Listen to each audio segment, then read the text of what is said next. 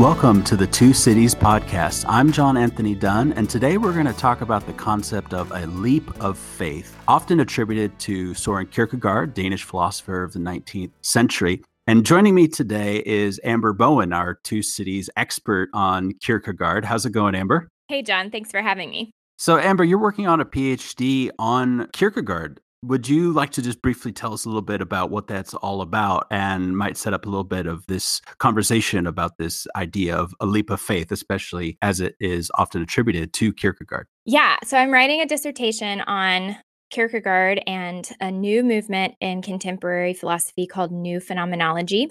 So it's a very fun project, and it is a development from many years of interest in Kierkegaard. But my initial engagement with Kierkegaard came when I was in high school attending apologetic seminars.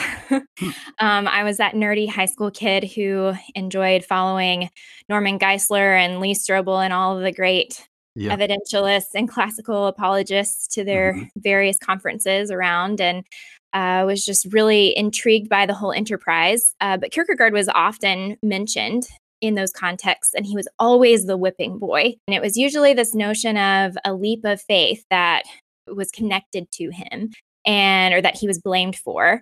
Reading people like Francis Schaeffer talking about Kierkegaard plunging us beneath the line of despair and making faith this irrational thing. And so I was, I was very curious about that throughout high school and college. So that's very interesting. So what you're saying is that Kierkegaard has sort of been seen as a little bit of a boogeyman by some Christian apologists for particularly undermining how they perceive we ought to think about faith. Yeah, that's right. And I think a lot of it actually comes from some misconceptions. Most of it comes from some misconceptions, actually, about his authorship and how to read his authorship. And he's very, very difficult to read. He's not that person that you can pick up one of his books and open it and look and read a sentence and extract a paragraph and get an idea of what he's saying. Typically, people who offer short summaries of him and his thought just very much miss the mark on what he's doing and tend to cause more harm than good.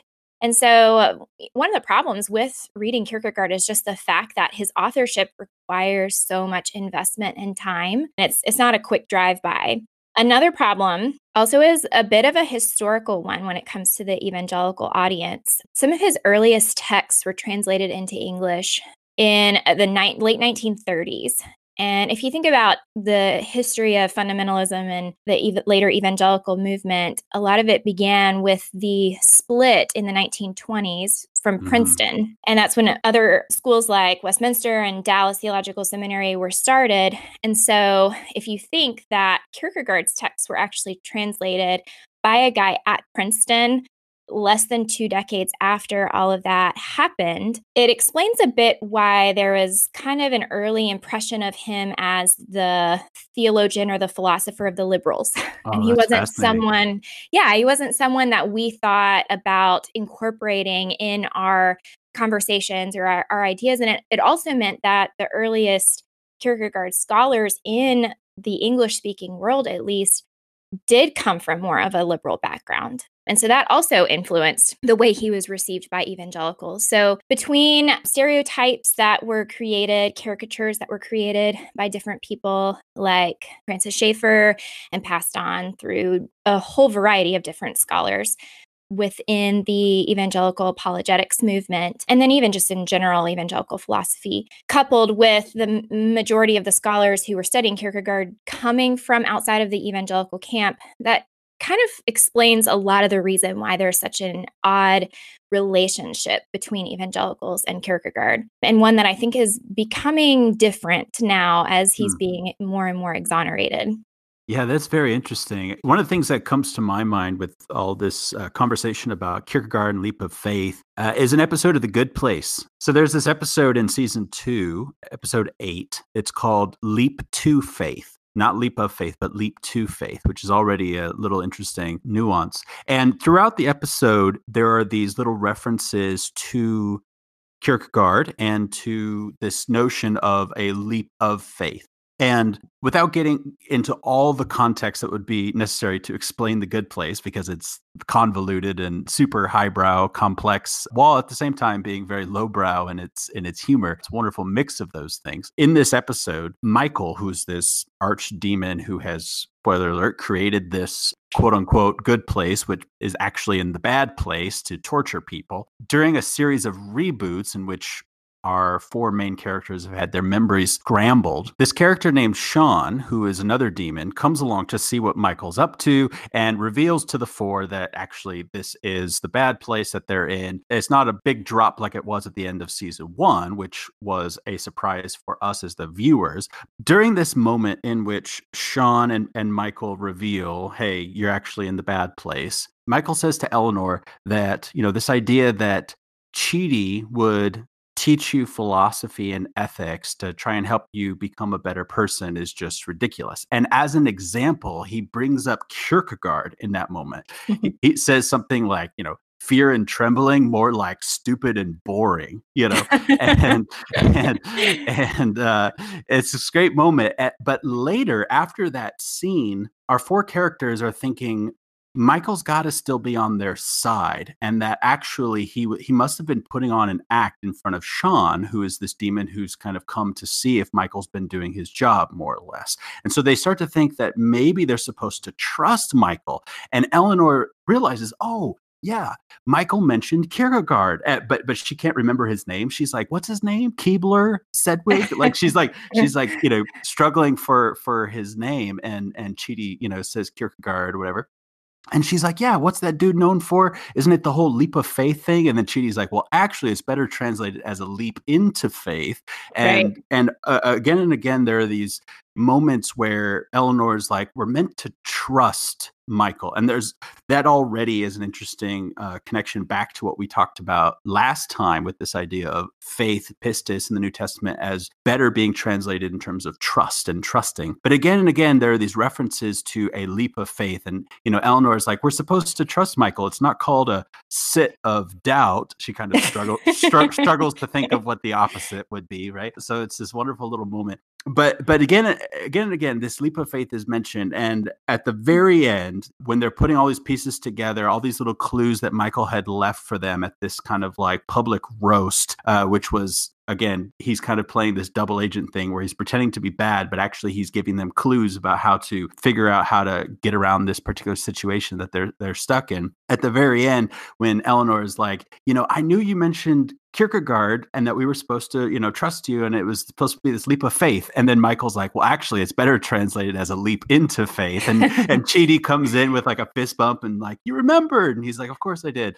And all this stuff. So there's all these references to Kierkegaard. And it's super interesting because at, at the pop cultural level, you know, The Good Place is a great show for mixing in popular ideas about ethics and morality and philosophy. And Chidi is mm-hmm. this, this great kind of like bit of exposition to the audience about what Kant believes and about, in this instance, what Kierkegaard believes. And it's this wonderful kind of mini education in some great thinkers oh, yeah. and, and great, you know, religious views and these sorts of things.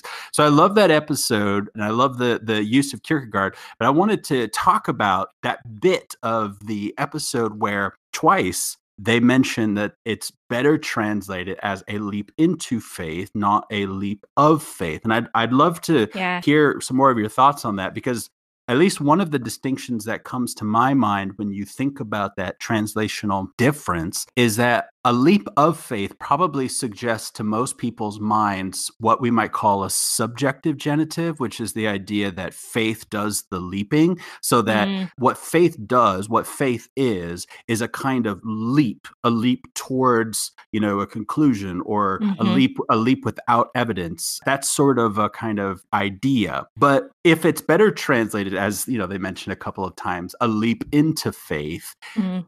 faith is like a destination in that mm-hmm. way of regarding, you know, the translation. Faith is not something that jumps, but faith is what somebody moves towards. I'm just curious to hear your thoughts on that. And what's the issue there in Kierkegaard? And how does this map onto his ideas and, and his work? And how how did it get misunderstood?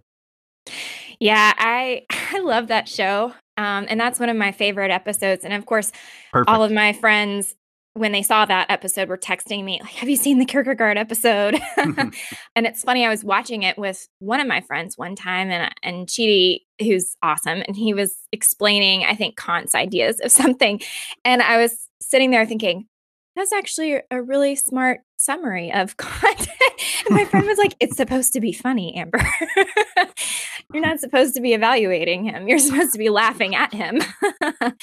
So it's such a great show. And that one in particular is very interesting. And I think that the part of the show that's actually the most interesting for me is when Eleanor says it's not a sit sit of doubt. Is that mm, right? What she said? It's yeah. not a sit of doubt. Yeah. And the reason why it's that is interesting is I think that's a really great way to contrast the opposite of what he means by a leap of faith in many respects. So sometimes we think in order to come to certain knowledge about something, right? Because that, as moderns, that's our quest, is we have this Cartesian anxiety mm. that I need to have certainty about what I believe. I need to be in the right. And the way that I have certainty is very much influenced by the way we do court cases and evidence in, for in front of a jury.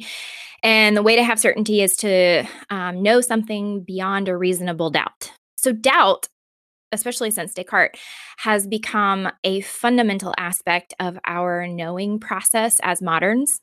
Hmm. And so there's the idea that we start with doubt, we start with nothing. And then as we acquire concepts, axioms, ideas that we can hold beyond a reasonable doubt, then we can build up from there.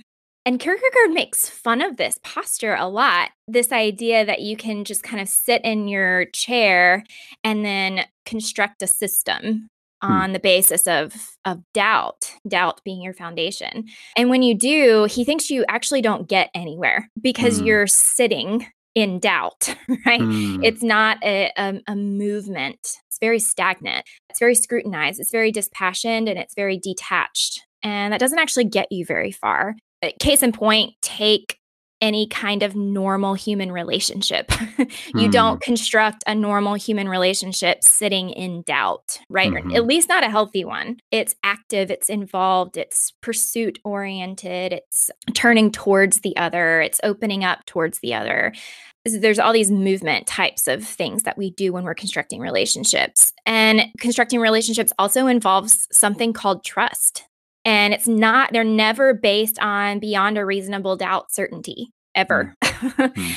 And so I, I I think that that's a really great contrast to to get at more of what he's speaking to uh, is this defective idea that we will somehow get into faith by building upon doubt. So and one way that he frames the question in um, a couple of his works by pseudonym Johannes Climacus is this question here. Can an eternal happiness be built on historical knowledge? So eternal happiness meaning having saving faith. Can that be my my eternal relationship with Christ?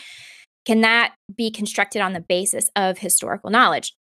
Typically, you do that. You know, historians or any kind of archaeologists or scientists, you're going to bring everything down to the bare bones, start with the objective facts, and then try to construct from there, right? So there's this idea of, you know, is it possible that we can build bridges to faith, construct things that will get us into, you know, this realm of faith, right? I think that's a super relevant question because we build all kinds of bridges like that all the time. One of the ways that we build those bridges would be, and he talks about this, through historical arguments, because we might go on this quest for the historical Jesus, or we might look at cold case Christianity arguments for mm. the assurance of the res or the certainty of the resurrection, or that Jesus actually lived, or that he traveled to these places at these times to, to verify the information that Scripture gives. And what he says is, you know, that's fine to do that kind of work. There's value in history in terms of giving us a what, right? Telling us information about things that happened in the past, and it can have different degrees of reliability. You know, that's that's fine. However, when the problem with history is it can tell us to degrees the what, but it can't tell us the how. So what I mean by that is it, it can tell us to various degrees of certainty, you know, that Jesus lived, that he died, that a tomb was empty, right?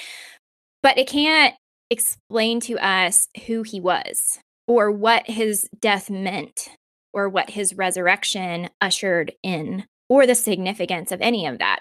That is up to divine revelation in mm-hmm. order to give us those facts. So divine revelation is an inbreaking of something. It's mm-hmm. a different kind of knowledge that comes. And so we can't like stack the deck with historical evidence on top of evidence on top of evidence and then expect that to kind of like tip us into faith, mm-hmm. if that makes sense. Mm-hmm.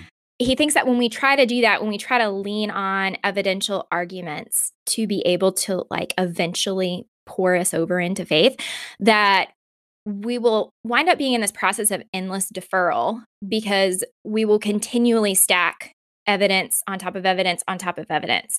There's always going to be a new piece of evidence for, and then here's another one against, and then I have to counterweigh it against two more that are for, and oh shoot, here's one that's against. And we're going to continually do that to the point where you're kind of like you're sitting in a rocking chair and you're doing a lot of movement, but you're not actually getting anywhere. So Kierkegaard is saying, you know, we don't want to stack our way on over and sort of like making that bridge to faith. Mm-hmm. So this idea of leaping into faith, what exactly is he get? Is he saying that prospect is futile, so we got to stop and at some point you jump into faith? Trying to understand what the image means. Okay, so to answer that question, I think it would be helpful to set up another Kierkegaardian concept that comes from Climacus uh, in his work, Philosophical Fragments, where he talks about the critique of Socratic knowledge. So this is a really easy concept. It doesn't take much to, to grasp it. It's, it's this idea that truth is already in us. So Socrates thought that we had these souls that were swimming in the world of the forms. So we know all of truth. We've just forgotten it, and we need to recollect truth. And so the Socratic teacher is the one that helps you remember the truth that you like already know. And Climacus is worried that this way of thinking traps us in the imminence of thought, right? We don't actually ever encounter anything new mm, mm. because we're just recollecting what we already know. Mm. And what's more is the teacher isn't actually anybody in particular or anybody special, because mm. the teacher is simply the person who is, is simply the occasion for our remembering what it is that we already know.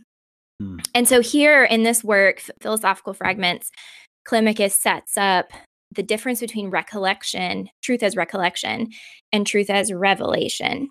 So he thinks that you can really apply a whole bunch of different theories of knowledge to this basic idea of Socratic thinking, that we have the conditions and the tools already within us to recognize knowledge or mm. truth. We just need the occasion to to see it or to remember it or to affirm it. And so he launches some different critiques at this, you know, one being you don't actually encounter anything new. You don't ever actually realize what are the limits to my closed horizon of human understanding. And the more I try to reach for eternal truth using my human understanding, the more I become like King Midas, you know, who has the golden touch mm. and everything he touched turned to gold. And then he could never escape his kingdom of gold because everywhere he tried to go and touch something new, it would turn to gold. And so you end up being collapsed into this finite horizon of what's available to human understanding. Mm. And so what he thinks is you need an altogether new condition. You need, namely, the eyes of faith.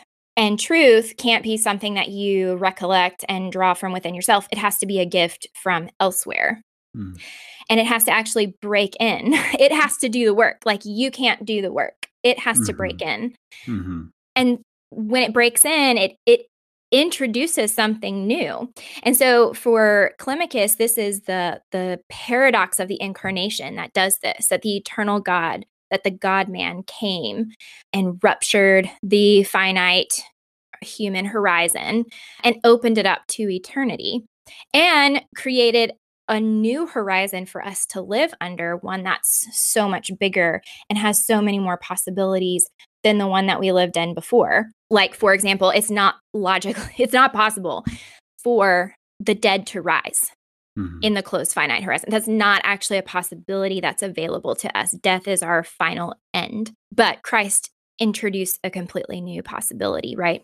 Mm-hmm. So all of this is to say that when this happens, what is going on is not some kind of an irrational enterprise, but it's a suprarational enterprise. That faith critiques the closure of reason that governs the finite horizon by being opened up to this new horizon, right? And so as far as leaping into something is concerned, hmm. what that means is that instead of existing as a being in the world, you exist in the world as a being before God. Hmm. You exist in the world underneath a much broader horizon. Hmm. And that does not necessarily make sense on the terms of human understanding. In fact, it doesn't make sense, which is why Christians are aliens and sojourners, and they're they live in ways that are completely contrary to the intuitions of the world. Like, blessed are the meek mm-hmm. and blessed are the peacemakers. Like, that makes mm-hmm. no sense, right? Mm-hmm. And so when you're living a life of faith, you actually are living, it's like you have leapt into another realm, yeah, not yeah, this otherworldly yeah. realm, right? It's not like, I'm so heavenly minded that I'm of no earthly good. Right. Like, I live in this world, and but I live in a completely different horizon. And what got me to live that way was not the evidential knowledge, the historical knowledge, or even like the logical argumentation that I stacked the deck and built a mm-hmm. bridge out of this closed finite world, right, mm-hmm. into this broader horizon. That didn't work. But it was because of the the incarnate Christ that broke through that made it possible for me to live in a different mode of being.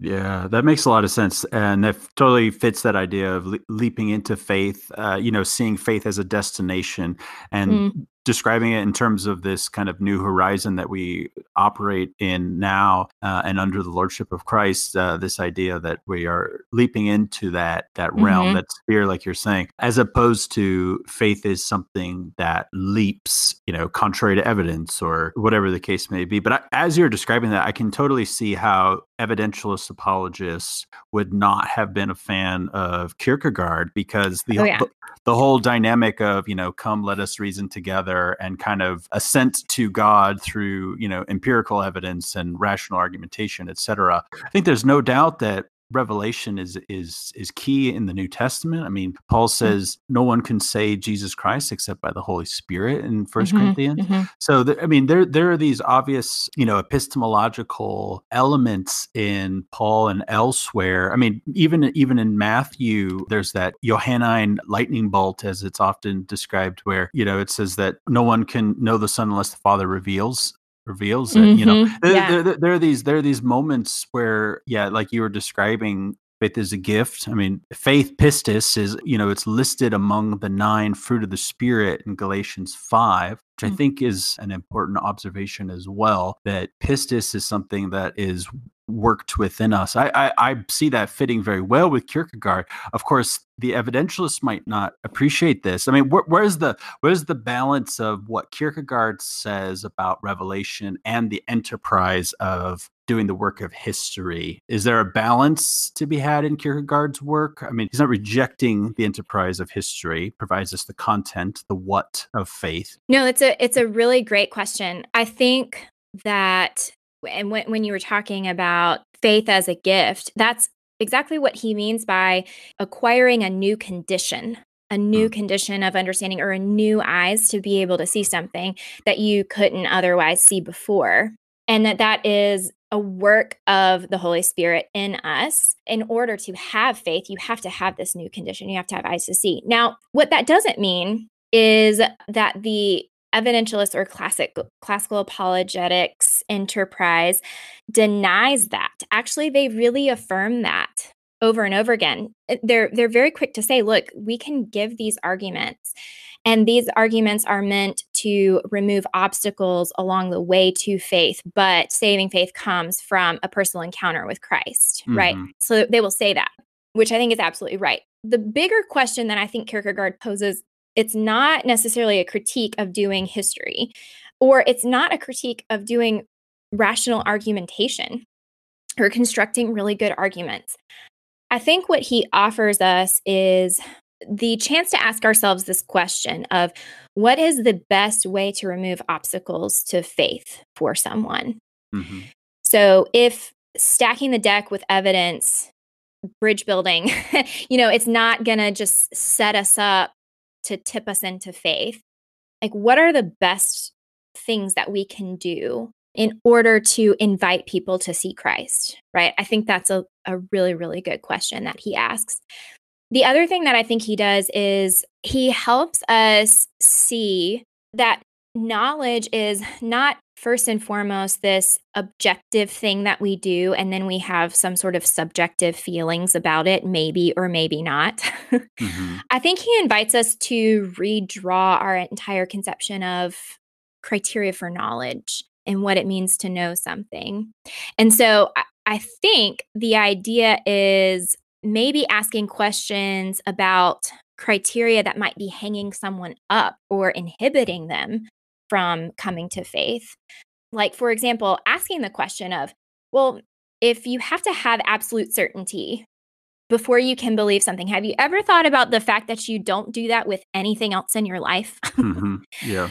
And maybe helping to free some of the Cartesian angst from people by by asking those criteria questions or those method questions. Mm-hmm. And I, I think a lot of times uh, the apologetics enterprise tries to fight fire with fire. Like, mm-hmm. they try to say, you're saying that, you know, I can't have certainty that Jesus existed. Well, watch me prove to you that Jesus right. most certainly existed. Right. Right. right. Um, and you're like, well, probably the better thing we should do is not to just play by that game, but mm-hmm. ask questions about that game, because that game is actually not a healthy one. Mm-hmm. It's not good for us as human beings, and it's not good for us as knowers. It's not good for us as friends or anything else. Mm-hmm. Um, so I think that that is is what Kierkegaard helps us do, is to not jettison either the objective or the subjective, but rethink how the two come together as we indwell an embodied reality in the world, but under the horizon of faith. Yeah, I think that's really helpful. And one th- thing that also kind of comes to mind, given the reference to Fear and Trembling earlier from The Good Place, is that faith is portrayed as a crazy man on a mountain in that book. Would you try to tell us a little bit more about what that's all about and how that relates to the Binding of Isaac story, the Akedah in Genesis twenty-two? Yeah, I, I love Fear and Trembling. And it's funny because it is such a problematic book, um, because so many people look at that book and say, no, but look, Kierkegaard is saying that faith is this thing that is irrational, that is incommunicable, that uh, separates you from others, that's intensely private, and that's extremist and potentially dangerous, solipsistic, et cetera. Mm-hmm. Mm-hmm. And, you know, I... I really think that even in that text, that asking different questions of that text is going to help us have a better understanding of it. And this leap into faith idea helps us do that. And even this horizons concept really helps us do that too. Because if you look at Mount Moriah and you see Abraham walking up the mountain with his son, you see him, in a sense, and the text really conveys this, like leaving a worldly understanding behind him and following mm-hmm. the voice of God. Mm-hmm. And it really does not make sense. It's a totally unknown future. He does not know what, what is happening, but you see this trust that Abraham has in God. And then in the story, though, or in the text, Silentio, the pseudonymous author, talks about the definition of faith being a double movement. The first movement he calls resignation, whereby you break from the world, you let go of the world. And he says resolution is the first step of faith, but it's not faith, right? Faith is not this resigned person who has nothing to do with the world and just lives in this otherworldly existence. That looks really pious, but he says that's actually not faith. Faith requires a second step, which is a returning to the world. So it's giving up the world and then it's returning to the world, mm. but with a completely different way of being in the mm. world. Mm. And so I love that picture, because faith is not this leap into another realm. It's living in this world, but it's living a life in the kingdom, like under the horizon of the kingdom in mm. this world. I live mm. differently in this world because mm. I have let go of the ultimacy of this world. I have allowed a broader horizon to critique the closure of my finite horizon and the limits of my human understanding. The cross is, it's a stumbling block, right? Mm-hmm. Yep. Um, and that God has confused the intellect of and, mm-hmm. and uh, what the world declares is folly, or what the world declares is wise is folly. And right. so it's a way of breaking from that and of living my life in complete openness to God and to what he is doing, but not doing it in a way that's in any way detached from this world, but a way that actually allows me to love this world and live a life of faith, hope, and love here and now. I really like that idea of, you know, faith is this crazy man on the mountain being sort of the perception from within this horizon. And like you mentioned with the folly mm. idea, as you were describing that, I was totally thinking of what Paul says about, you know, the cross being, you know, foolishness, right, mm-hmm. to, to, to the Greeks, right? And thinking uh, about this idea that, yes, of course, within within that horizon in which this is capital punishment, yeah, it's it it looks silly, it looks absurd, right? But within another horizon, like you're talking about, uh, we see the wisdom of God at, at work. And so I I, mm-hmm. I love that idea. It also, the way you described that two-step movement of faith, it, it reminded me of discussions I, I've heard from like C S Lewis when he talks about the role of the imagination, where it's not an escape to another world, but rather it's an escape to the present world, right? And so mm-hmm. there's this idea of we go to Narnia, right? We go to Hogwarts, we go to Middle Earth, but we co- we come back, right? Mm-hmm, and there's this, mm-hmm.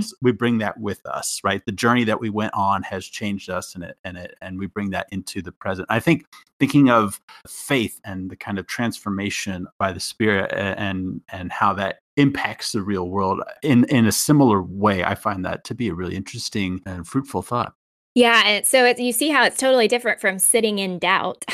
You're right. Um, but it's it's also not properly designated a leap of faith as we think about it.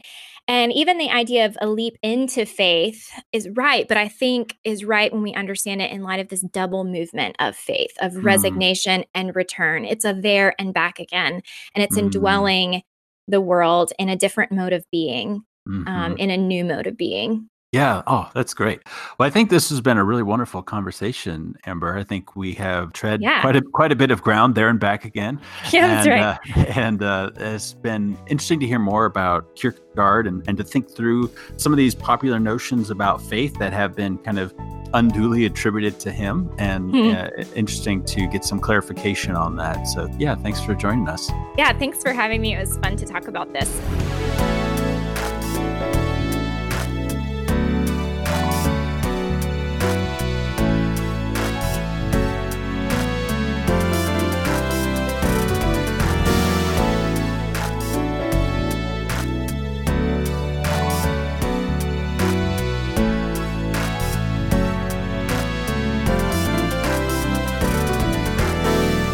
Like more engagement of theology, culture, and discipleship from the two cities, you can find us on Facebook or visit us at our website at the two cities dot com.